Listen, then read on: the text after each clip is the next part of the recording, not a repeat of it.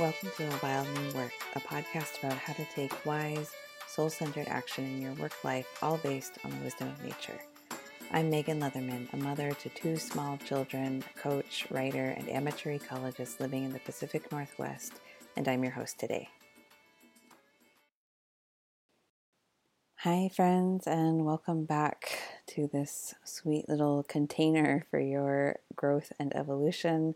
I'm so honored to have you with me today as we talk about this shift into the late autumn season and how to really work with and align with the invitations that the natural world are calling out for us to respond to. I'll share more in the next episode about this deep autumn season, this transition from autumn to winter, but we're into that period when the last leaves are clinging on and the trees will start to become fully bare if they haven't already. We start to see their true shape, their nakedness, and the real state of their well-being and their stature. And as we start the transition into winter and watch these deciduous trees surrender the last of their spring coats, we need to get honest with ourselves about what we can carry into the next season. Almost everyone I meet is carrying too heavy a load. Whether by choice or by circumstance, we're bearing too much. It's untenable. And today I want to share some different perspectives on where our capacity might be at these days and how we can get real about what we can and cannot carry into the winter. Before I begin, I want to read us our opening invocation to just help us get grounded. So wherever you are, just settling in to yourself, to your body, into this unique moment in your life. And you can take a deep breath with me, and I will read these words. May each of us be blessed and emboldened to do the work we're meant to do on this planet. May our work honor our ancestors, known and unknown, and may it be in harmony with all creatures we share this earth with. I express gratitude for all of the technologies and gifts that have made this possible, and I'm grateful to the Cowlitz and Clackamas tribes, among many others, who are the original stewards of the land that I'm on. So this deep autumn period, we've sort of been through the initial shedding, the vibrant transformation of color on these trees. And here we are a little emptier. Perhaps we have some leaves that are really clinging on that don't want to be carried away or let go of. And there's loss here. And that's so real. In the autumn period, I think we're invited to get intimate with the reality of death, um, real death, capital D, with, you know, the loss of loved ones, the loss of people that we know or may not know but care about, the loss of so many things, uh, so many normal things that we had before the pandemic that felt familiar, the loss of identities or ways that we thought of ourselves, the loss of the way we moved through life before the pandemic, on and on. I, I could go on for hours or days probably with the losses that many people are experiencing. And we've all had loss of some kind every year, every day there's loss, right? And one of the things that we can lose, one of the benefits, the good things that we can lose and let go of this time of year, can be a distorted sense of what we can carry, a distorted sense of how much energy we really have. So there's painful loss, of course, but there's also an opportunity here to free ourselves, to lose things that we don't want to carry or should not carry or simply cannot carry into another winter season. A lot of us put a lot of pressure on ourselves to live at peak activity levels all year round, but our souls know that we need to go through periods of real rest and renewal, which the autumn and early winter seasons offer to us. And I know a lot of people talk about rest and renewal, and sometimes I start to ignore it too. Like, yeah, yeah, yeah, I know I need more sleep. I know I need to nap. I know I need to do this, but shut up, I can't. And I want to just honor that if that's where you are. I want to just name that and say that it's okay, that many of us are feeling like we're already doing so much. We're already trying to be the best people that we can be. We're already trying to get through. And this isn't a place where I want to make you feel any extra pressure, but I want to offer a space where we can be really honest about the delusions that dominant culture sell us about how we should be living our lives. You know, capitalism, white supremacy, patriarchy in particular, they sell us ideas about how we should live or be active or work in our day-to-day lives that simply aren't made for these times, right? Many of us already know that the sort of full-time work week, forty hours a week, nine to five, whatever it is, wasn't built or designed for healthy, holistic, community-based people, right? The way the dominant ideas about work were designed mostly by white men who had support around them so that they had people to do their laundry, cooking, cleaning, childcare, and they could just, you know, go and show up in this job. And not to say that it was easy because, you know, factories and assembly line workers, it's not, I don't want to like glorify that at all or say that they had it better or that all white men, you know, benefit from this structure because, of course, no one does really, or very few people do. So I want to be frank here about the fact that most of us are working in ways that simply aren't very adaptable, aren't flexible enough, aren't really resonating with these times that we are in.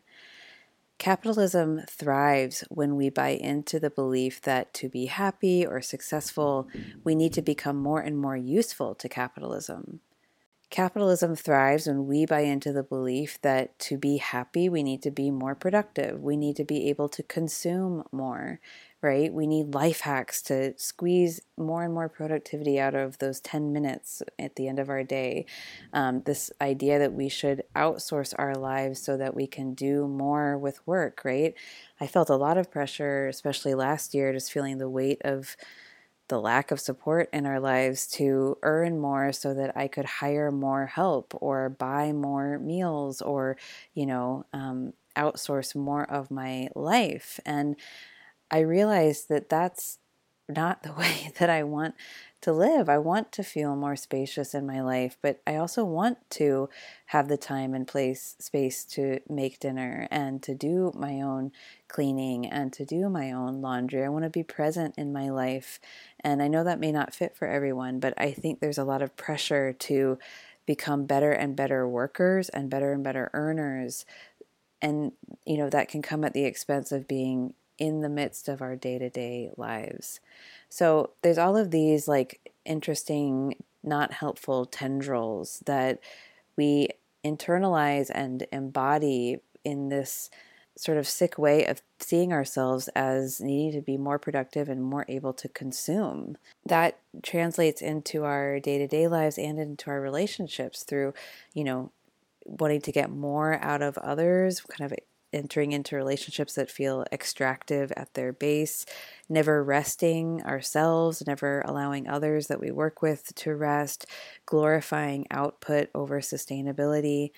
So we've learned ways of moving through the world and moving through work like these, and we organize ourselves and our lives in this way, which may have worked okay before the pandemic, but I think this crisis that we've been in since twenty twenty and certainly before then, the last few years have really quickened the demise of Western empire, of the U S as a society. So we're witnessing the collapse of these major structures and systems around us, and many of us haven't really acclimated or really looked at the fact that we just can't go on in the same ways. Or we have begun that work and it's ongoing, of course, because we're all adapting to this new level of collapse that um, may feel unprecedented for us. So if you are awake to this world, then you know that the earth that we're living on cannot take any more extraction. And people cannot take any more extraction either. People are in crisis. This system has broken people. It broke people to be built. It is still breaking people. There are people among us every day who cannot get the access to medical care that they need, who are going bankrupt because of the medical care that they accessed, people who can't afford to stay home with their small children, who are shouldering the costs and burdens of elder care alone, people literally being murdered by the police. Things that were already broken or built on a broken foundation are crumbling. And yet here we are, you know, we go to the grocery store, we dip our toes into the news, we take the car for an oil change. That's the thing about collapse. It's gradual. It doesn't all happen overnight. But we're still carrying the weight of it. We're still trying to navigate and negotiate in the midst of this collapse. And one of the ways that we can sturdy ourselves within that and really meet the challenges of these times is to radically reevaluate our personal capacity.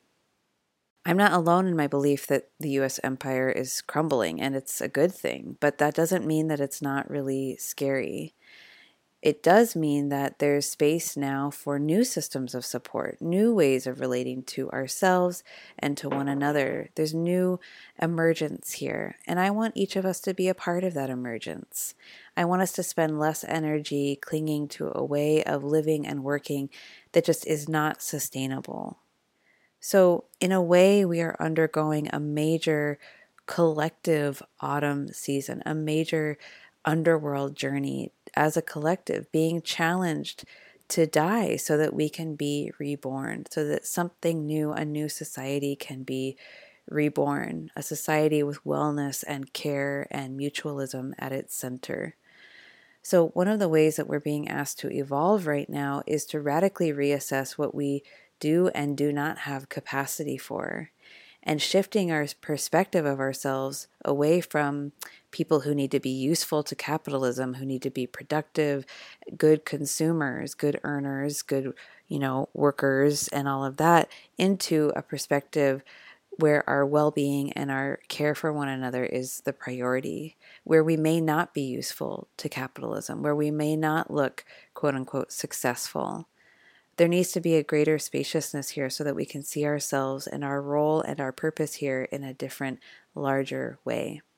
Because our sense of what we can or can't do, our sense of what we should be able or shouldn't be able to do in a twenty-four hour day is really miscalibrated. What we are carrying, each of us on different levels, depending on the spaces we occupy in this society, what we're carrying is untenable. We are living inside of a planet in crisis. Many of us, especially those of us who are white, are living within a dominant culture that is lifeless, that is largely isolated. We're living, most of us, without strong, robust community support networks, without intentional communities, without true um, financial and practical support for our own lives, but also the little ones that we care for or our elders that we care for. So no wonder we are sick as a society. No wonder we're tired. No wonder people are so worn out. We need radical shifts in many ways, systemically, institutionally, but also personally. Systemically, we need to be actively phasing out this extractive, abusive capitalist economy and fossil fuel way of life. And there are thousands, millions of ways that that is happening. It doesn't all have to, it's not one humongous plan, right? It's there's not like a PowerPoint presentation about it, but it is happening and we can be a part of it. We need businesses and organizations to seriously change their expectations of people and to become much more friendly for real people who want to live real big lives beyond the eight-hour workday. And personally, we need to get honest about our true capacity, what each of us as individuals can really hold and make space for. So I'm taking this final phase of autumn to really see my life holistically, and I want to share some of the ways that I'm thinking about that in case they are also helpful to you. The first thing is a shift that my husband Chris shared with me, which is this move from a growth mindset into a solidarity mindset. And thinking about the way that we orient to life and to community, not as individual growers or individual beings that need to just grow and grow and grow, but really in a way that prioritizes solidarity. So how can we really tend to our small part in this emerging new way of living? How can we really tend to our roots, to our connections? And I think this resonates with me and many other people right now, because we're seeing these deciduous trees let go of their growth cycles. And we're seeing in them a real example of putting growth down for a time, of really letting go of the need to do more, make more, be more, and really tending to these roots underground, to these connections that make them so steady and strong and nourished throughout the year. So as you look out onto the next year, you might be planning for twenty twenty-two, really noticing how solidarity might want to come in for the winter season especially. How can you get closer to the people and causes and communities where you feel that sense of resonance, where your own growth doesn't need to be, not that it's not important, but that it may not be the priority, that you can sort of merge into something that's bigger than you. So see if that offers you any spaciousness or extra relief. The second one is that I'm really trying to get honest about how many hours I need each day for me and my little family to be well. And it turns out it's a lot more than I thought or that you might think, right? To do grocery shopping, to cook well, to make a nice home, to make sure there's clean laundry, to um, do nice things for our neighbors, to really live a nice life takes a lot of time. So that's something I'm still trying to sort of come to terms with as I, you know, even four and a half years into motherhood, I'm still adapting and trying to accept this Uh, new role and how I want to relate to it and how it changes my identity as someone who also really cares about my work and my business. But as I look out onto twenty twenty-two, I'm trying to be more adaptable and honest about the need to work less and to really plan accordingly so that I'm not forcing my children into this forty hours a week work model, which I don't ascribe to anyway, but I know many people have to, trying to think about what I can set down over the summer and holiday breaks so that I can be present with them. And that's not easy. One, because it has real financial repercussions, and two, because there's not really a framework for it. So each of us in our own small ways, wherever there's empowerment, wherever there's an opening, we can start to create the space that we need if we want to put vitality and wellness at the center. The third one is that I'm challenging myself to shed more leaves than I think I need to, right? We oftentimes we think like, well, I took a nap one day, so I'm doing it. I'm doing the work. I'm creating more space in my life. But the fact is that we probably need to go farther than we even think is reasonable or possible. And that's, again, because we have a very distorted perception of what we can and cannot carry, what we should or should not be able to carry in this life. We don't have people around us, most of us, who are making all of our meals and doing grocery shopping.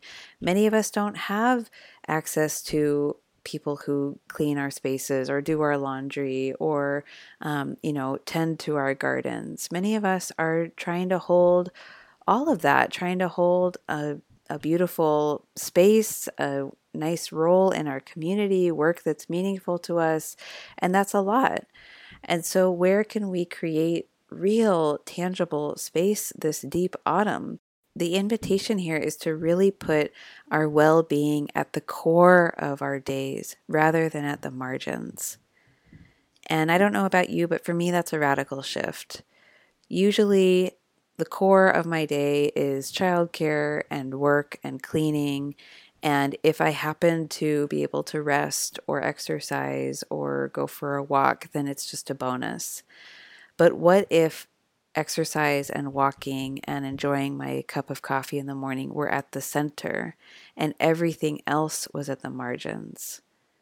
That would be a radical shift for me. And I don't know how much of that is possible because of my realities as a mom and, you know, caring for these little people who need me and, you know, wanting to stay housed and be able to pay my bills and all of that. But I'm playing with that extreme. I'm playing with that edge. And I encourage you to do that too. And this is all hard because, again, there's loss here. Loss of our hopes, of the way that we thought our lives would look like, the loss of being likable all the time, the loss of certain ways of doing things. And that loss is real. It is so natural to have grief, and we need to grieve. I grieve the fact that I have to make choices about childcare and work, that we don't live in a society that is healthy and really very supportive. I grieve the fact that child rearing often feels really lonely and like, I don't know what we're going to do when our parents need care at the end of their lives. I grieve the fact that life expectancy in this country is going down, and I wonder if my children will have balanced ecosystems to live in in the future. So the loss and grief are there, and I'm sure they're there for you too, and they don't have to leave, but they're not the entire story. Something else is being born alongside them. And I believe that it is our wisdom. It's our ability to be adults who are discerning and can make the hard choices. It's our ability to see what's going on and really rise to the challenges of these times. So I want to offer some questions to kind of anchor you and, and help you to start thinking through this for yourself. And I'll just say and remind you that you probably need more spaciousness, more time, more care than you think. More rest, more time to make food, more time with other people, time to explore and think and have fun. This transition into the late autumn and winter is a really wonderful window to create that spaciousness and honor your body's needs in a way that you may not have done or felt able to do the entire year. So, what would it be like to focus on solidarity and your connection to the earth, to your community? Where do you need to be honest with yourself about what you can and cannot carry into the winter? Where are you living under unreasonable expectations, either from yourself or others? What would your life look like if your true health and vitality were the top priority? One of the benefits of this time of year is that it does invite us into greater rest, naturally, because of the diminishing daylight and the cooler temperatures and the rain. But that can be hard sometimes because we may realize that we are very, very tired, right? Sometimes it feels worse to take a nap because you get trick yourself into thinking that you'll get the real rest that you need and, and you can't. So there can be sadness here, and there may be, you may find that as you rest, as you create more space, that you're hungry for more, and it may not feel like you can give it to yourself.